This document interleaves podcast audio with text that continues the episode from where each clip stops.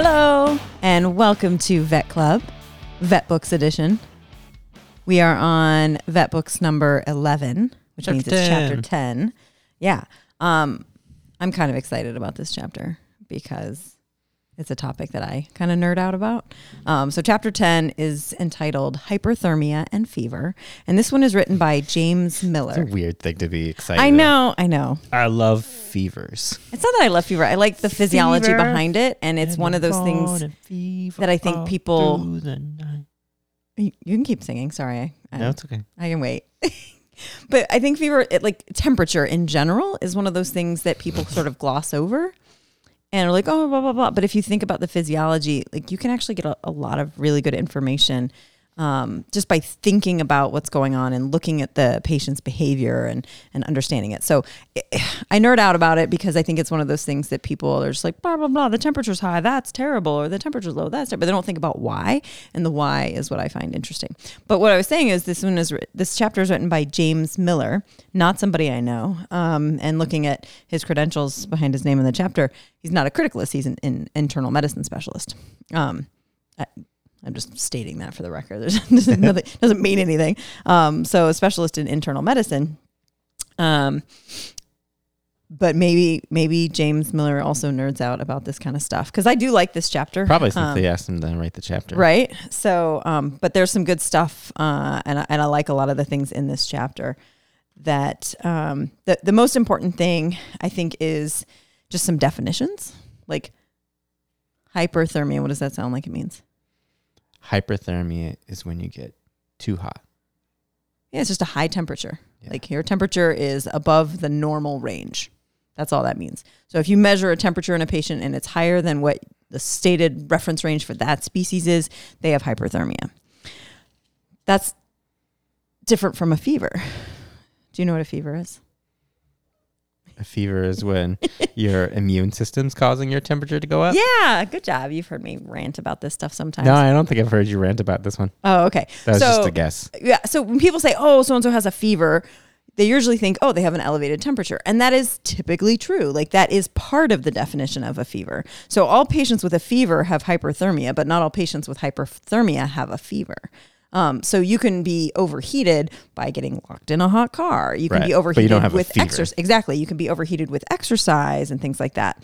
Um, so the way I like to talk about this is as just thinking about like what's your normal temperature? So we actually went for our annual like physical wellness exam today and our temperature was taken. Do you remember what your temperature was? No. Oh, I was paying attention. Yours was 98.2. Yeah. Mine was 97.9. And Because of your cold, cold heart. yes, it's mostly that. But I actually felt comfortable in the exam room when they were taking our temperature. I don't know. Did you feel hot or cold or you felt okay? Uh, I didn't pay attention. You weren't paying attention. How about how do you feel right now? A little cold. I know it's a little chilly. So probably both of our temperatures are lower than our brains would like them to be. Um, and and I think that's the other thing that people forget is the experience of hot or cold is a relative um, sensation. And so a lot of times I'll ask students like think back to the last time you had a fever, the last time you had the flu or something like that. And most of the time, if you imagine in your head how you feel when you have a fever, you remember feeling cold. And if you picture the average person that is sick at home with the flu, you picture them curled up on the couch, wrapped in blankets, kind of like we are now, um, you know, drinking hot beverages or eating, you know, soup and warmth because you're because you're cold. You feel cold, which when you stop and think about it is sort of counterintuitive. If you have an elevated temperature, why would you feel cold. Um, that's very different than when you have an elevated temperature because you are, you know, locked, your air conditioner goes out in the middle of summer, or if you're locked in a hot car, or when you're exercising and it's warm out. You know, like if you go outside um, in the Northern Hemisphere in, you know, July and you go for a run, your temperature is going to increase and you're going to feel warm and your body is physiologically going to respond to that by sweating by vasodilating you're going to become flushed you're going and you're going to experience the feeling of man this feels warm. And so behaviorally you're going to do things like i should try to cool off. I will drink some cold water. I will find some shade. I will take a layer off if i'm wearing too many layers of clothing. Um, but if you have an elevated temperature from a fever, you feel cold, and so you're actually trying to warm yourself up. And um, and I think that's a it's a really important thing for people to remember um, because you behave differently. Like a fever serves a different purpose than the feeling of warmth when you're overheating. The reason you experience that discomfort of being overly warm is because you're, you're supposed to be like, oh, I should cool off. This is uncomfortable. And because if I get too hot, it's dangerous. And so I should behave differently. So not only is your body physiologically trying to cool off, trying to, you know, di- uh, dissipate more heat, you experience heat so that your behavior can help with that. Same thing happens in the other direction. Like right now, you and I both feel cold because it's cold in here. Yeah, our fire tried to go out and had to go. Yeah, we're sitting by the fireplace, but the fire went out, so Topher had to go fix that for a second. But we feel cold and we experience that. And if it gets to be, you're like, this is kind of unpleasant. I should do things to warm up. So again, physiologically, you'll vasoconstrict. So like why your your you know fingertips and ear tips start to look pale or sometimes even seem bluish um, is because all of those little capillaries that are bringing warm blood to the surface, like we're going to lose too much blood, so let or too much warmth via the blood. So let's not send blood to this, the periphery. Um, and then, uh, so you'll do that. You might shiver to generate more warmth. Um, you might get goosebumps, piloerect, different things to try to reduce heat loss. But then behaviorally, we are both sitting here wrapped How in blankets. goosebumps make you Uh, good question. heat loss? Um, I think it's just um, probably putting your, uh, your. I probably learned this at some point, but your hairs like are erect. You're probably just losing less heat that way. I don't know. Let's Google that later. Yeah, I don't. I don't. Re- I don't remember the physiologic mechanism for why goosebumps keep you, or like, but presumably you lose less heat that way. It's the only reason it would make sense. I don't know. I'll have to look that up. If I ever knew, I've forgotten. Anyhow, um, so you have physiologic responses and then experiencing hot or cold so that you change your behavior. So when you have a fever, you have inflammatory cytokines that send a signal to your brain that tell your hypothalamic set point, which is your brain's thermostat, that like, hey, let's crank that up. What are you There's smiling such about? crazy names for everything. The hypothalamic set. Yeah, it's the thermostat. What would you call them? Something cytokines. Inflammatory cytokines. Inflammatory cytokines. It's like a. It's like a really bad space movie. yeah, The inflammatory cytokines are invading the whatever it was. hypothalamic set point. Have hypothalamic set point. We need my to stop them. We need anybody out there, an animator, we can make this cartoon. It'd be pretty good. The inflammatory cytokines are coming for the hypothalamic set point. No, they're going to turn the reactor too high. No, we have a fever. It's terrible. Uh, but yeah, that's what happens. You get a bunch of proteins that um, are produced by the body in response to some sort of insult. Um, t- like classically, you think of it as something infectious, although lots of non infectious things cause a fever. But say you have like a virus that comes in and your body's like, wow, we don't like that virus. We should try to get rid like of it. Like your nose is big. yes, that's right. You said some sort of insult. So Ah, I was like, where is he coming with this? Um, so yes, that is rather insulting. My nose is just fine, thanks. Um, so the virus comes in and your body's like, get out.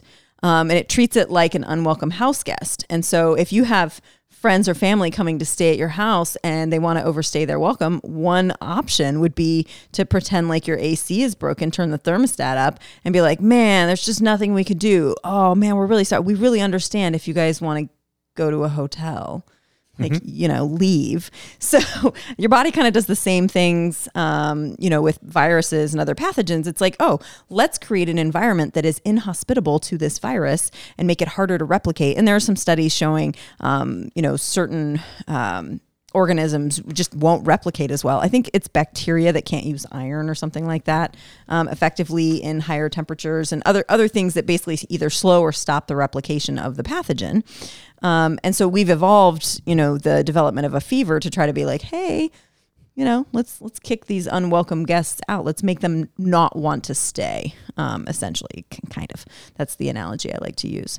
Um, but that becomes important because it's very tempting. Like we, you know, I've said this. I'm sure I've said this on the show before, and if not, I've said it a bajillion times in clinical practice that we treat patients, we don't treat numbers, and it's very tempting for people to see a number that is high when they check uh, temperature on their patient and want to just somehow make that number go down.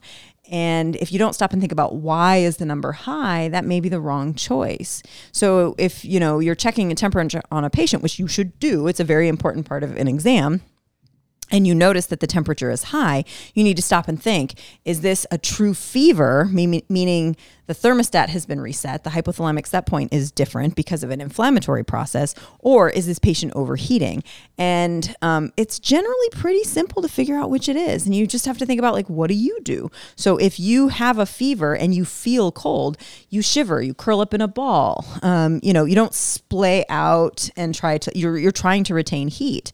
Um, and so if you look at a patient who's curled up in a little ball shivering and their temperature is elevated, you can be reasonably sure they have a fever. Shouldn't it be kind of easy, like the conditions it comes into?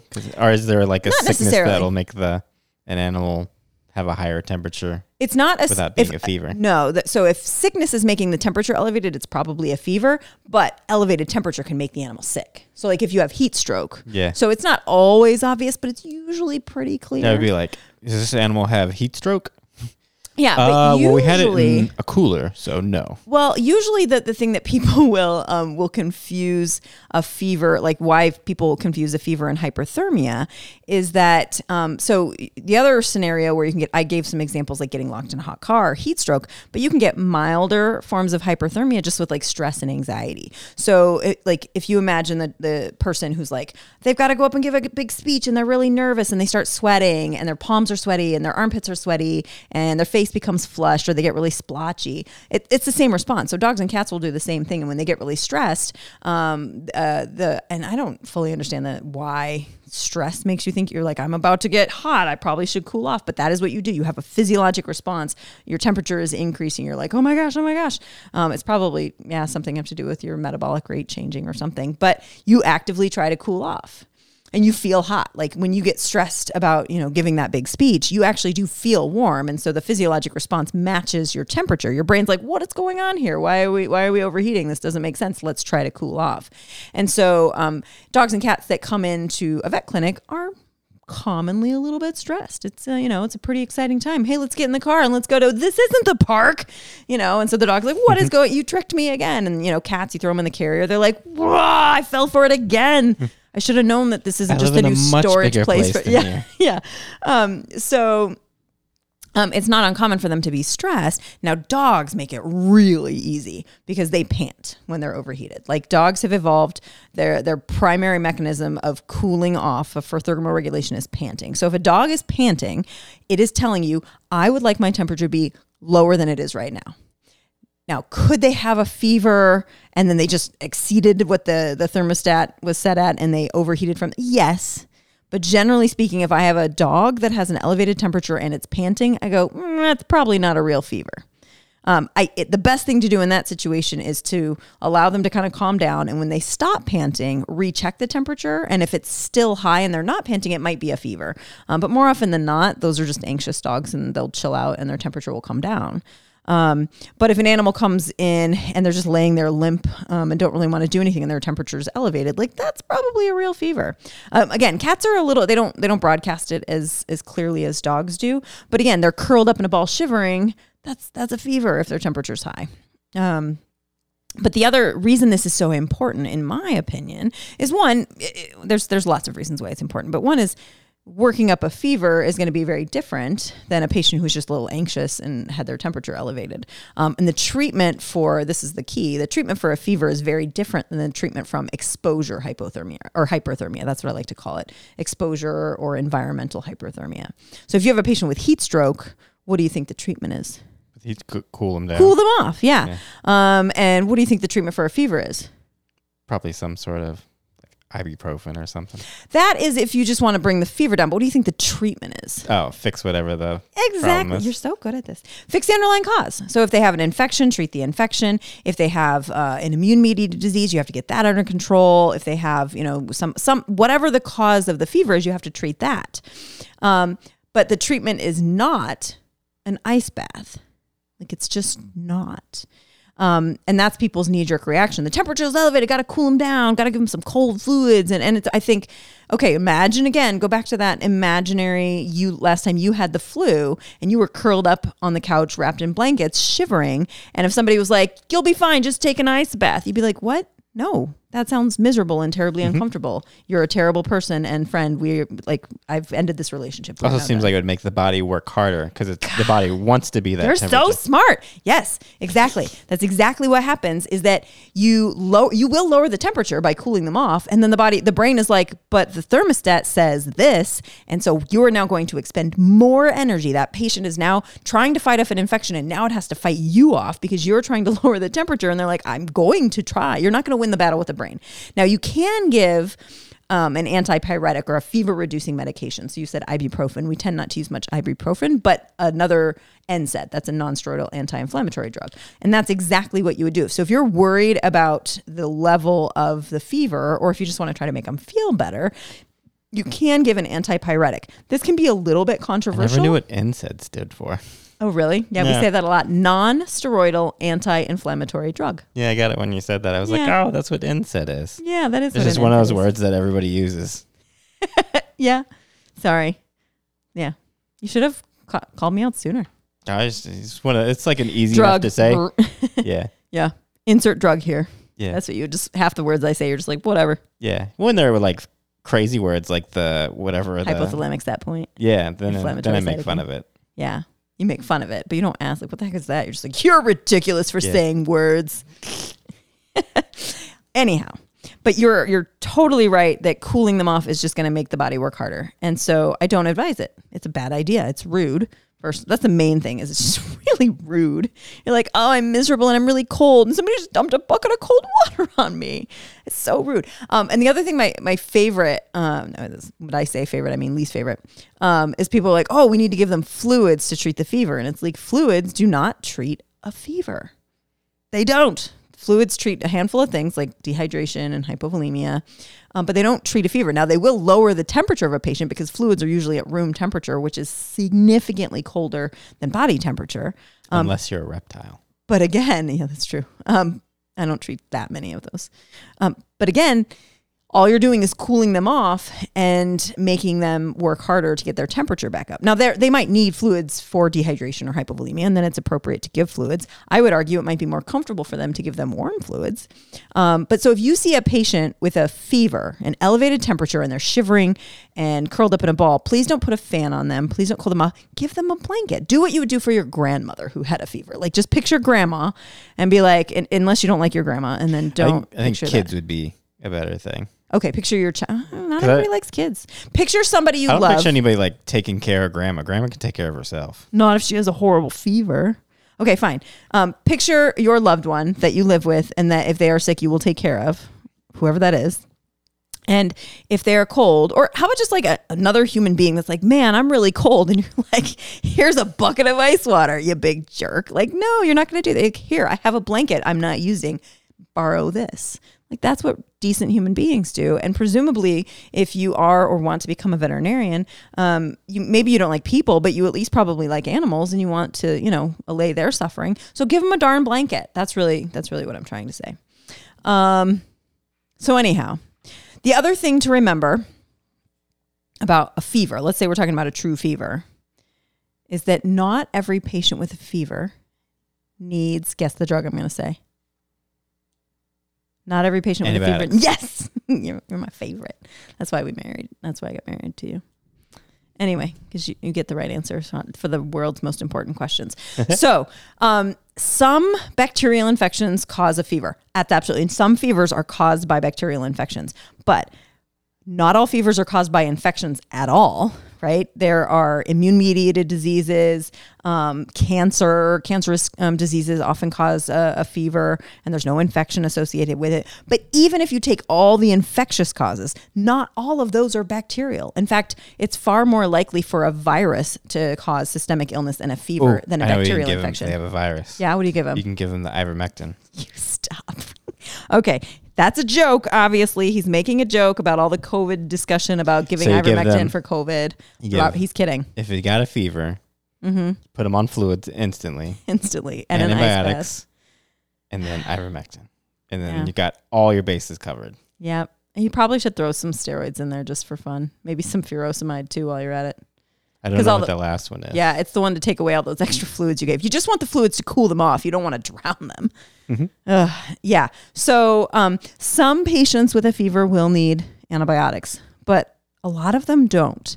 Um, and so my argument for, uh, you know, f- again, like if you're like, man, I probably have a cold. Ooh, I have a fever. I feel crummy. You probably just stay home and take care of yourself. And and most of the time, you know, you'll have a viral infection. Wait a day. Dogs, yeah, exactly. Dogs and cats will have a self-limiting viral infection and things like that. So unless you have a specific reason to think that they are um, septic, and then yes, please give them antibiotics after you get some samples for culture, and, and then you can always stop them later if needed. But if they're really sick, then it's reasonable to start empiric antibiotics while you try to figure things out. But most of them are just like, I feel crummy, just like you do when you have the flu. And they come in and you're like, bummer. And you do some tests maybe, and a physical exam's boring other than the fever, and the blood work is boring. And you're just like, oh, it's inflammatory. Okay.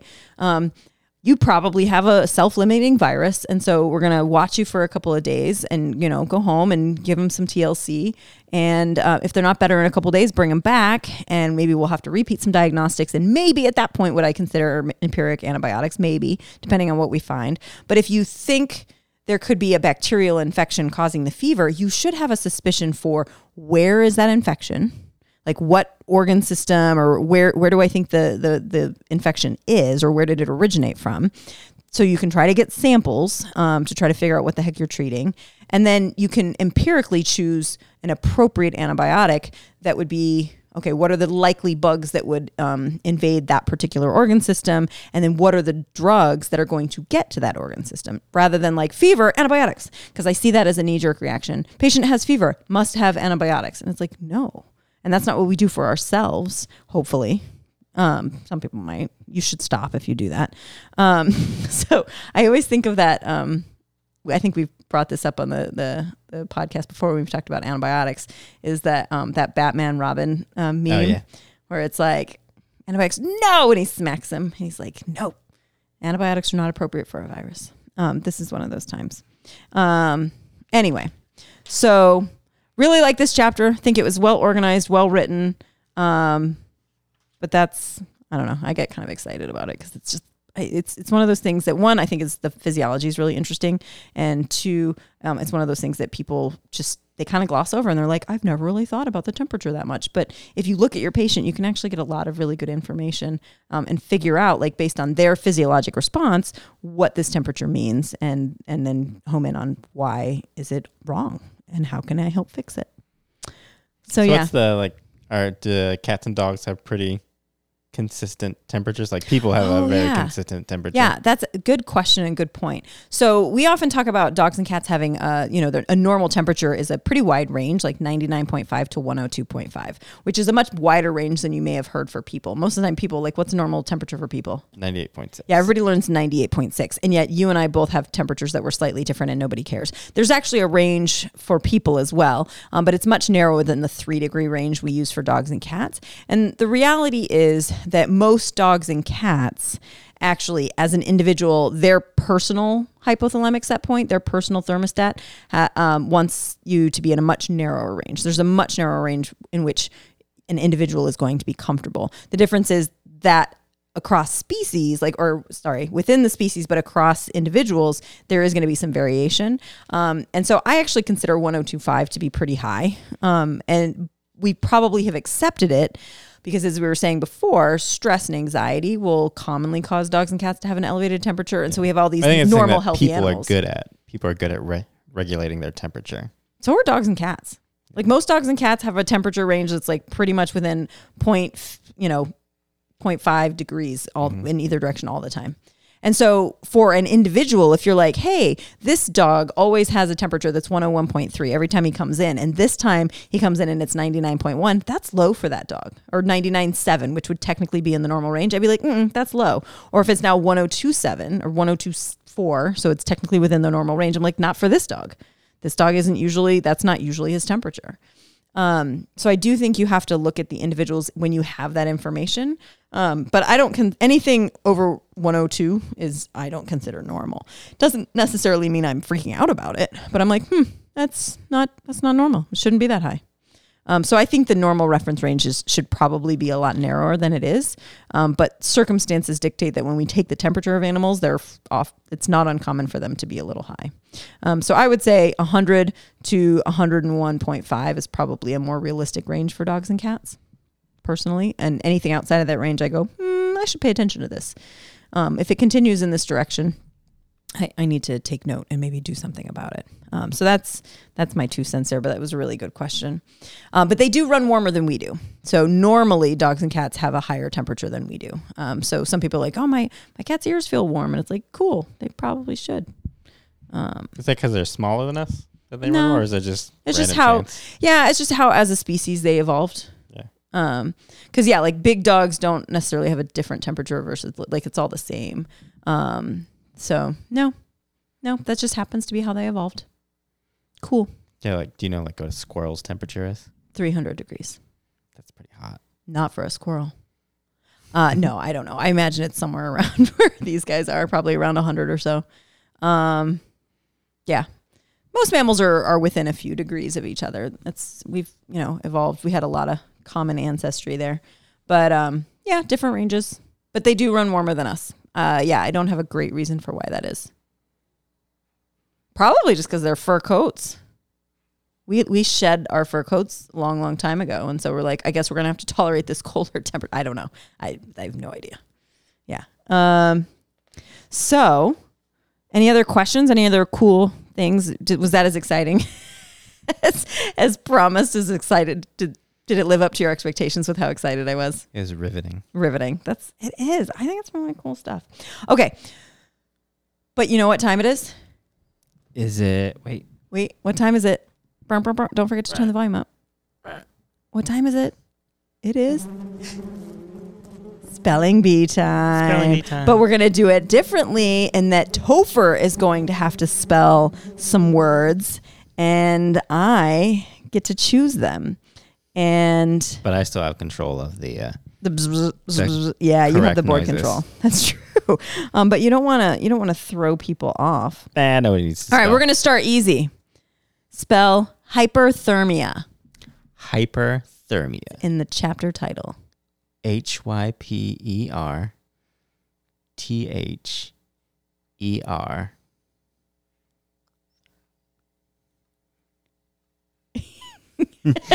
E M I A. Oh, so an extra E. There was not the extra E. You should have said MIA at the end. Ah. Womp, womp, womp. No, What? that was incorrect. Ah. Play it back. That's okay. There you go. Um, let's see. I didn't say that word. Um, that was. I don't want to be too mean. There are a lot of mean How, words. in how this about chapter. NSAIDs? yeah, do it. NSAID is N S A I D. Yay! NSAID. I wasn't sure if you were really paying attention when I told you what it stood for. Non-steroidal anti-inflammatory drug. Nice. Well played. Well played. Um, all right. Let's do hypothalamus. Hypothalamus. Hypothalamus. I don't even have it on the page. H Y P O T H A L L Y M U S. No. You were super close at the beginning. You're good at the start. So it's H Y P O T H A L A M U S. So Oh, only one. L and then it's just M U S, just how it sounds. Thought there was a Y. No. I don't know where you're getting the Y from. You're thinking like epididymis or something. I don't know. Um, It's been since high school since I had to worry about the hypothalamus. yeah, I know. That's why this was this was fun though, to make it really hard. Um, all right. How about pathology? Pathology. Yeah. P A T H O L O G Y. Whoop whoop whoop whoop Yeah. whoop. Yay! You got it. Good. Should we do one more or should we end on that one? We do one more. One more. Oh, this we didn't say this. Can it be a word I didn't say? Sure. All right. Macrophage. Macrophage. Macrophage. Sure. M A C R O P H A G E. Ding, ding, ding, ding. Good job. I was like, ah, this one's, yeah, we don't say it a lot, but I bet you could. I, I, thought- I thought Do you'd you have a say good chance. macrophage? I say macrophage. Do you say vase? No, it's a different word. Just be- what? I don't know. and you I don't spell it the I same just either. like uh, like snooty ways to say words. Macrophage. Macrophage. I don't know. Macrophage. Whatever. That one rolls off the tongue. I don't say You duodenum. say macrophage, I say macrophage. That's a s- terrible word or song. Whatever. Have you ever seen the I'll Saturday Night. Live where it's Christopher Walken and I think um who's the one that always laughs? Cowbell. Uh, lots of them. But Jimmy Fallon. Jimmy Fallon. Yeah. yeah, he gets up there and, and it's it's like yeah, Christopher Walken starts singing a song. You say potato, I say potato, and Jimmy's like, no, no, stop. It's just like it's like it's potato. Have potato. And Jimmy's like, oh, okay, Jimmy, Jimmy, okay. You say potato, I say potato, and he's like, no, it's potato, potato. Jimmy, Jimmy, I'm reading it right off the card. it says potato. I don't think potato. I've seen that We'll one. watch it later. That's it's pretty good. funny. That's pretty good. Um, yeah. Speaking of potatoes, We got to make brownies. yes, yes. All right, that's enough show. It's time to go make brownies with Oreos in them. And yeah, we went to the doctor and they were like, "You're healthy," so like we can fix that. Let's go home and have brownie sundaes. uh, all right. Well, thank you guys for listening. Don't forget to tune in for the next chapter, which will be on uh, interstitial edema. So I thought we are going to go in a different direction there, but that is the next chapter. I hope you'll join us for that one. And uh, yeah. Is that when Bye. there's like water under the skin? The Yeah. bumpy stuff? Good job, babe. I know everything. You're so smart. Bye. Bye.